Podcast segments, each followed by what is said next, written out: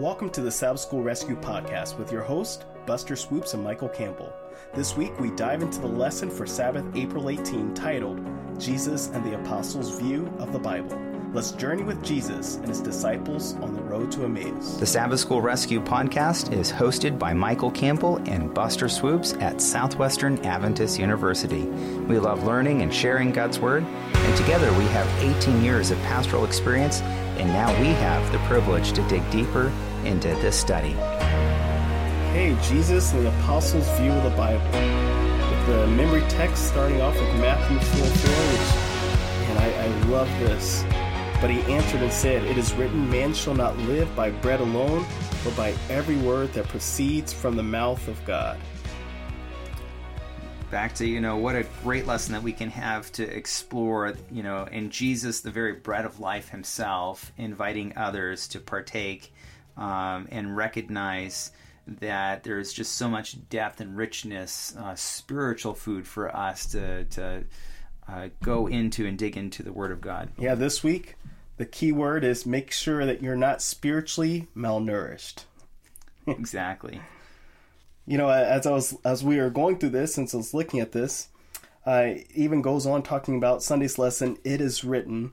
It's talking about the baptism of Jesus by John the Baptist, but then it goes on to how does Jesus defend himself against Satan's temptations in the wilderness, and what should what should we learn from this biblical account?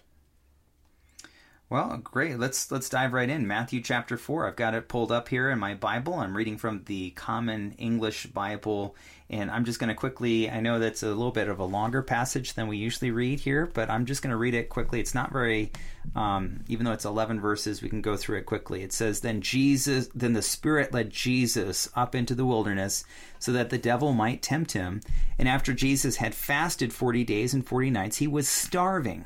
The tempter came to him and said, Since you are God's son, command these stones to become bread. And Jesus replied, It is written, people won't live only by bread, but by every word spoken by God.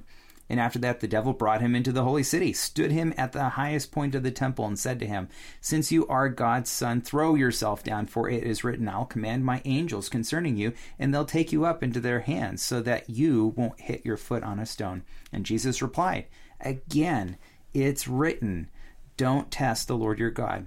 And then the devil brought him to a very high mountain and showed him all the kingdoms of the world and their glory. And he said, I'll give you all of these if you bow down and worship me. And Jesus responded, Go away, Satan, because it's written, You'll worship the Lord your God and serve only him. And so the devil left him, and angels came and took care of him. You know, once again, we see here that we, we answer this question how does Jesus defend himself against Satan's temptations in the wilderness? Mm-hmm. By the word of God. Yeah. He is the word, right? He's and so he's word. using the word against him. Mm-hmm. But I, I, want us to no, take notice in this account who is also using the word? Satan. Satan is using the word, right? So we're talking about being spiritually malnourished. Mm-hmm. Just because you know the word doesn't mean that you're going to use it correctly. Yeah you know, I remember going to an academic conference and there was a, a bunch of scholars, biblical scholars, and super smart.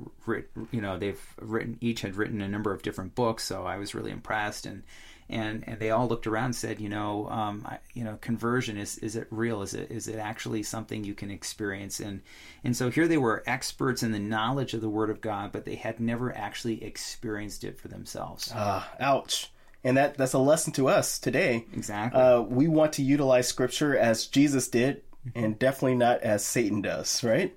Yeah, you know, I think this is where a lot of Christians, uh, it's possible to really struggle to have that intellectual knowledge. I mean, personally speaking, it, you know, as a religion teacher, as a pastor, it's easy to know all of these things, but to actually put it into practice. And so, yeah, Satan, his angels, they know what Scripture says, probably much better than a lot of us do. They've been around at this a whole lot longer, but uh, this is a reminder that spiritual things are spiritually discerned. You know, absolutely, which is why we have to make sure that not only is it in us, not only are we living it, but also we're relying upon God Himself to actually show us what it means. Indeed. Yeah. Uh, so it says here, how can we learn to be just as reliant on the Word of God and as submissive to it as Jesus was. Well, you know, back to what we were talking about before, I think a big part of this is is that as we face challenges in our life, and right now we're all going through this pandemic with the COVID 19, uh, hearing it constantly bombarded on my news feed as I'm uh, watch the news. Every this is what everyone's talking about and thinking about, and and so whatever challenges we go through, we have to remember that we have something authoritative that we can depend upon that's reliable. So. In the midst of so much chaos, people losing their jobs, people getting sick, some people even dying, we know that God's word is reliable, that He, uh, Jesus, the living word, has a word to speak to us, and that uh, there is something reliable here that we can depend upon. Yeah, and and just to add to that, which is not only see it as reliable, not only depend on it, but also make sure every time you read the Word of God, you apply it to your life and say, mm-hmm. what biblical principle here am I going to start practicing that's going to bring me closer to God and, and, and more service to man as well.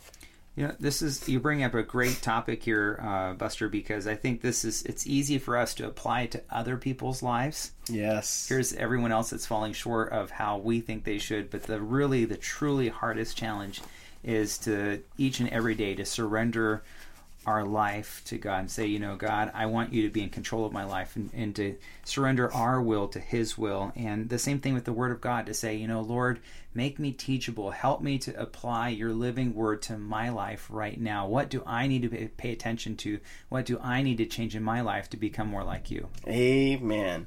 Which, in order to become more like Him, uh, He gives us a set of laws, and it's talking about how Jesus interacts with the law. Monday's lesson uh, Matthew chapter 5, 17 through 20, and I have it pulled up right here.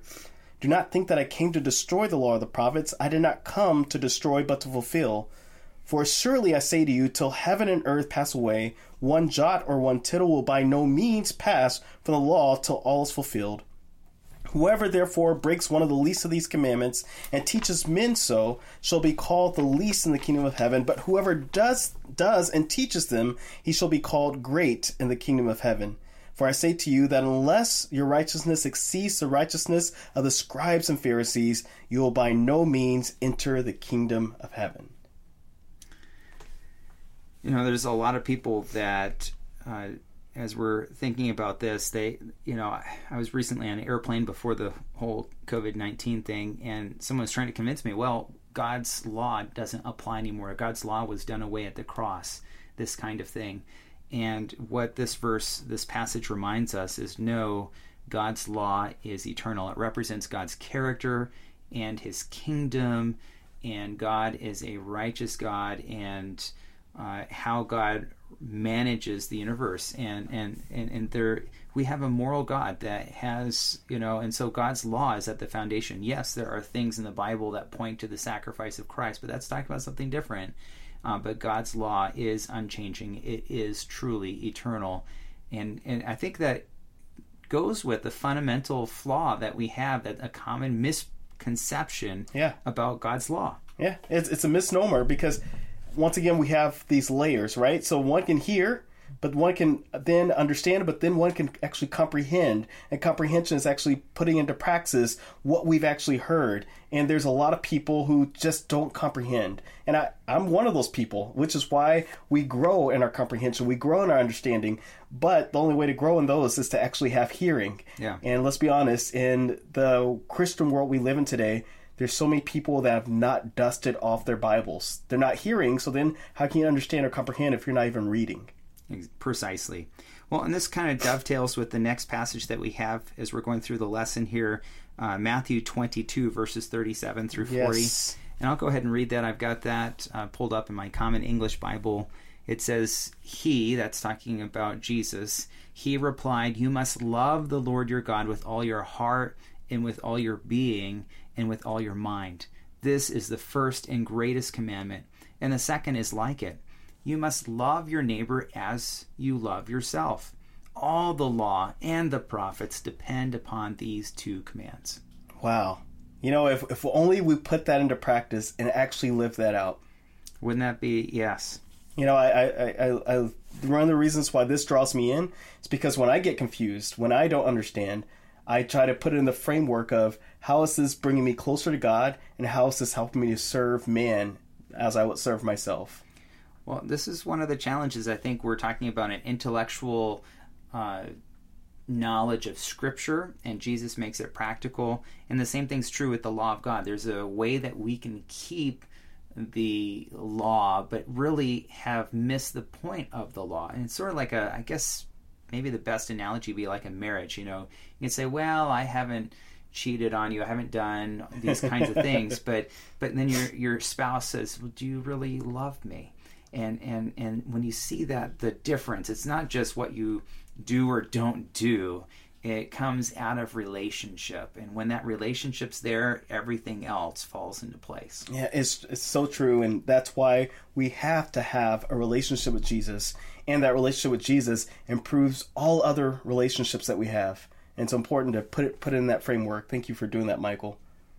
Uh, so speaking of that, Jesus and all Scripture. So we we find a very important story. Uh, one of my favorites there in Luke chapter twenty four, and I know we have uh we have it have it pulled up here. But can you just give me a little overview of what what does Luke chapter twenty four share with us? Well, Luke 24, and this is very apropos because uh, as we're recording it, we're recording it a week ahead of time. So we've got Easter, we're looking ahead, and those of you that are listening will be just after Easter. But it starts out with the empty tomb, Yeah. the resurrection, and um, and so here we have the scene of resurrection.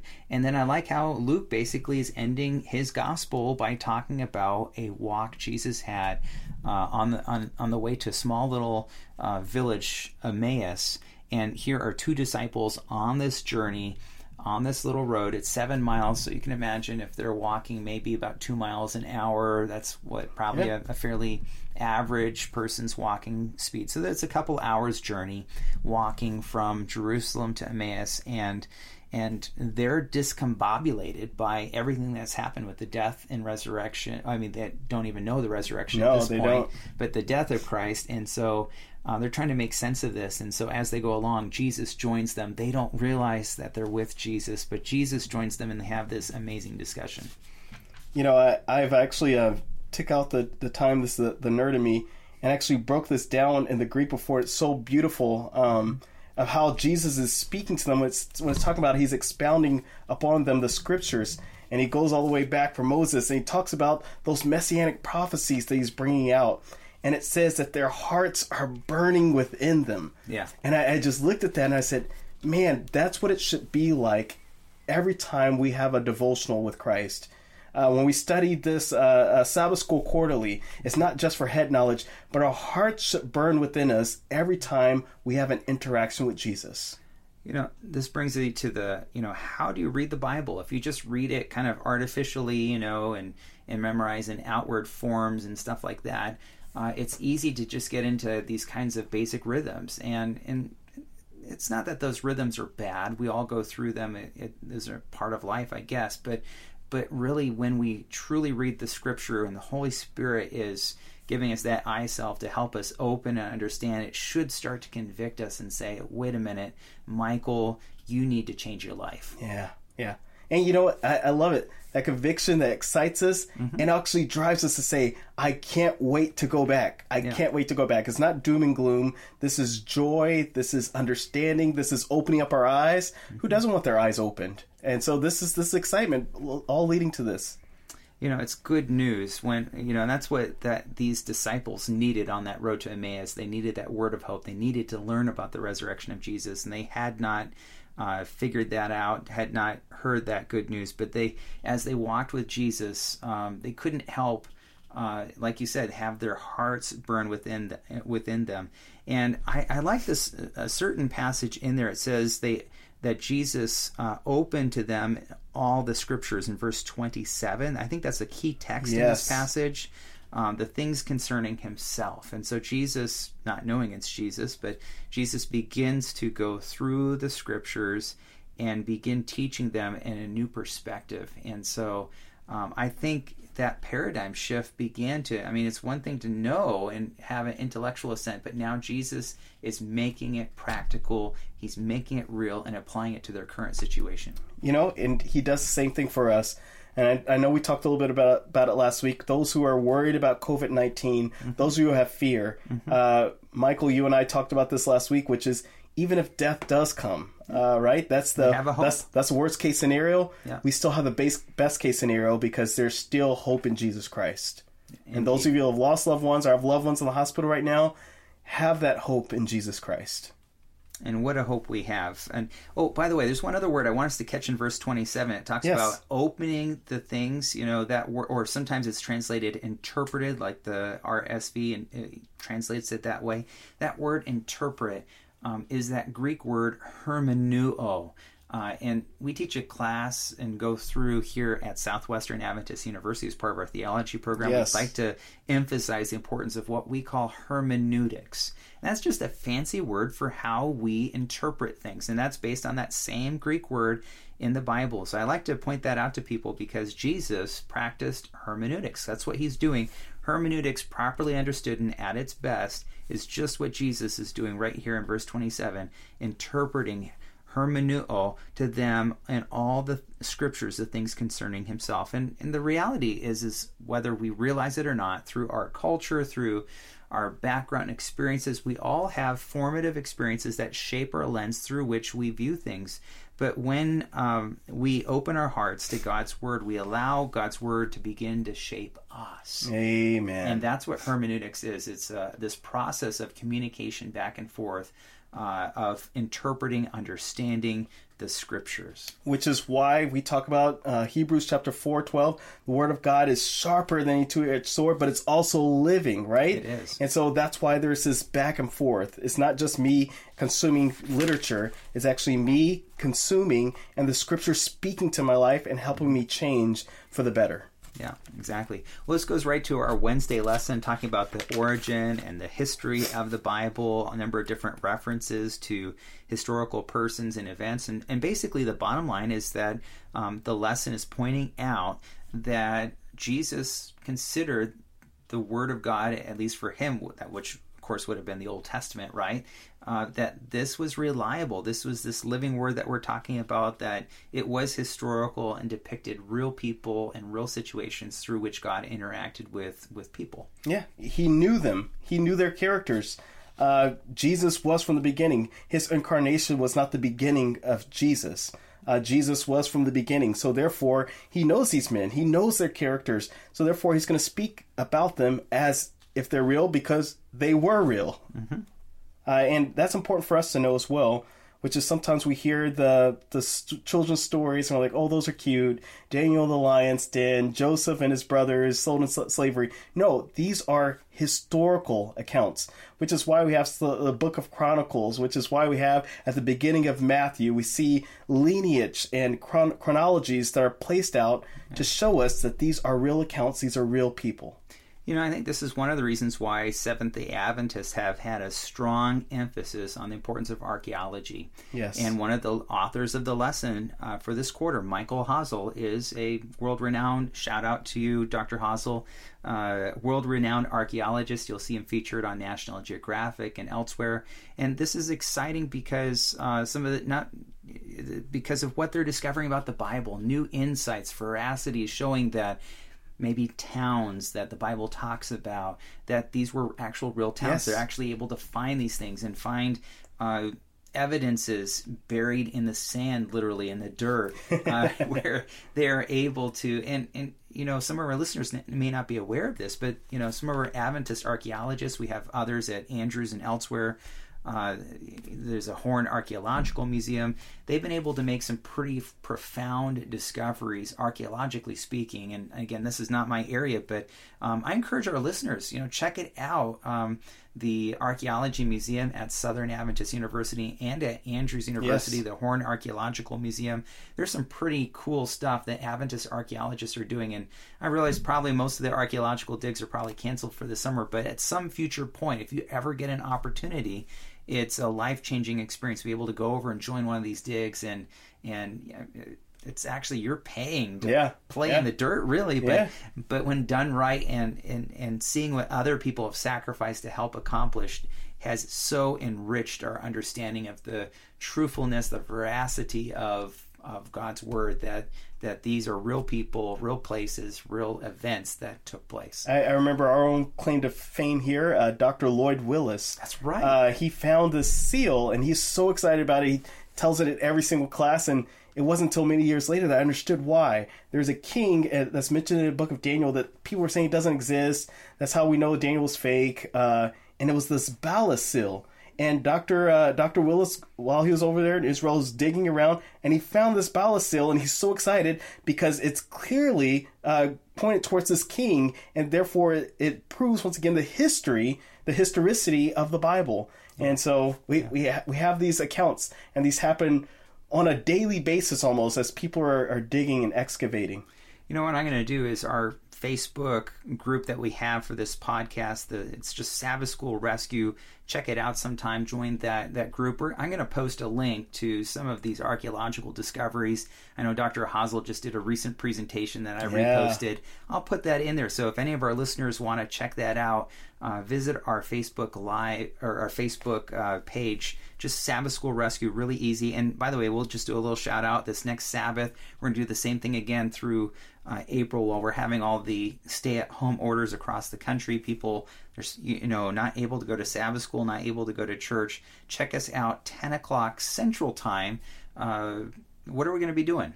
Uh, we're actually going to be uh, interacting live with you guys, uh, having a live Sabbath school, and you guys can ask some questions. It'll be there on Facebook.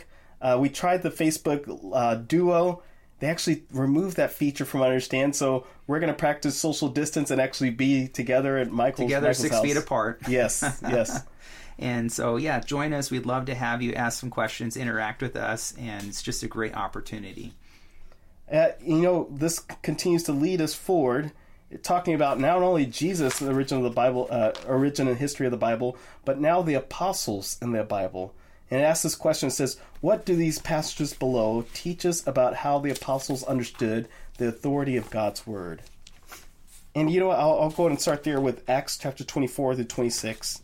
It says, So when they heard that, they raised their voice to God and with one accord said, Lord, you are God, and you have ma- who have made heaven and earth and the sea and all that is in them, who by the mouth of your servant David have, have said, why did the nations rage against the people, plot vain things? The kings of the earth took their stand, and the rulers were gathered together against the Lord and against uh, against his Christ.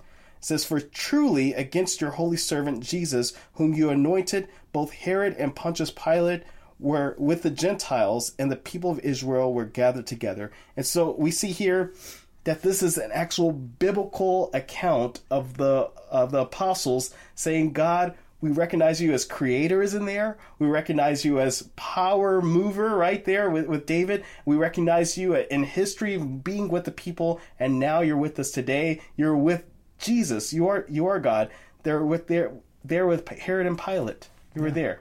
And I'll go ahead and give another example. I, I know our time's going by quickly here, but Acts chapter 13, verses 32 to 36. I'm not going to read this passage. I encourage you to do so at, uh, when you get an opportunity. But it's quoting three passages from the Psalms. And the Psalms are really neat because many of them are messianic psalms pointing forward to the Messiah and different aspects of. So you have everything from Psalm 22, which points forward to the death of the Messiah and uh, and here are three examples of different Psalms, and the early apostles are seeing Jesus fulfilling that as the Messiah in his life and ministry. Uh, you know, it's wonderful to see Scripture fulfilled. And let me tell you right now if you open up your eyes and read the Word of God, you'll see Scripture being fulfilled even today. But we have to know the Word to see what's actually being fulfilled once again. Well, I think we've made it through another week, so this is uh, thanks for joining us again. We hope you'll join us again next week. This is Soup and Swoops signing out. As we put a wrap on this week's lesson, this is Campbell Swoopes signing off. By the way, we want to give a shout out to our sponsors, the Southwestern Union of Seventh day Adventists and Southwestern Adventist University, which has for over 125 years provided a Christ centered education just 20 minutes south of Fort Worth, Texas. We love teaching with personal colleagues, offer quality academics, and provide numerous ways to get involved both on campus and across the globe. To learn more, visit swau.edu or check us out on Facebook, Twitter, or Instagram. Also, Be sure to join us again next week as we continue to explore God's Word. You can make sure not to miss an episode by joining us at sabbathschoolrescue.org.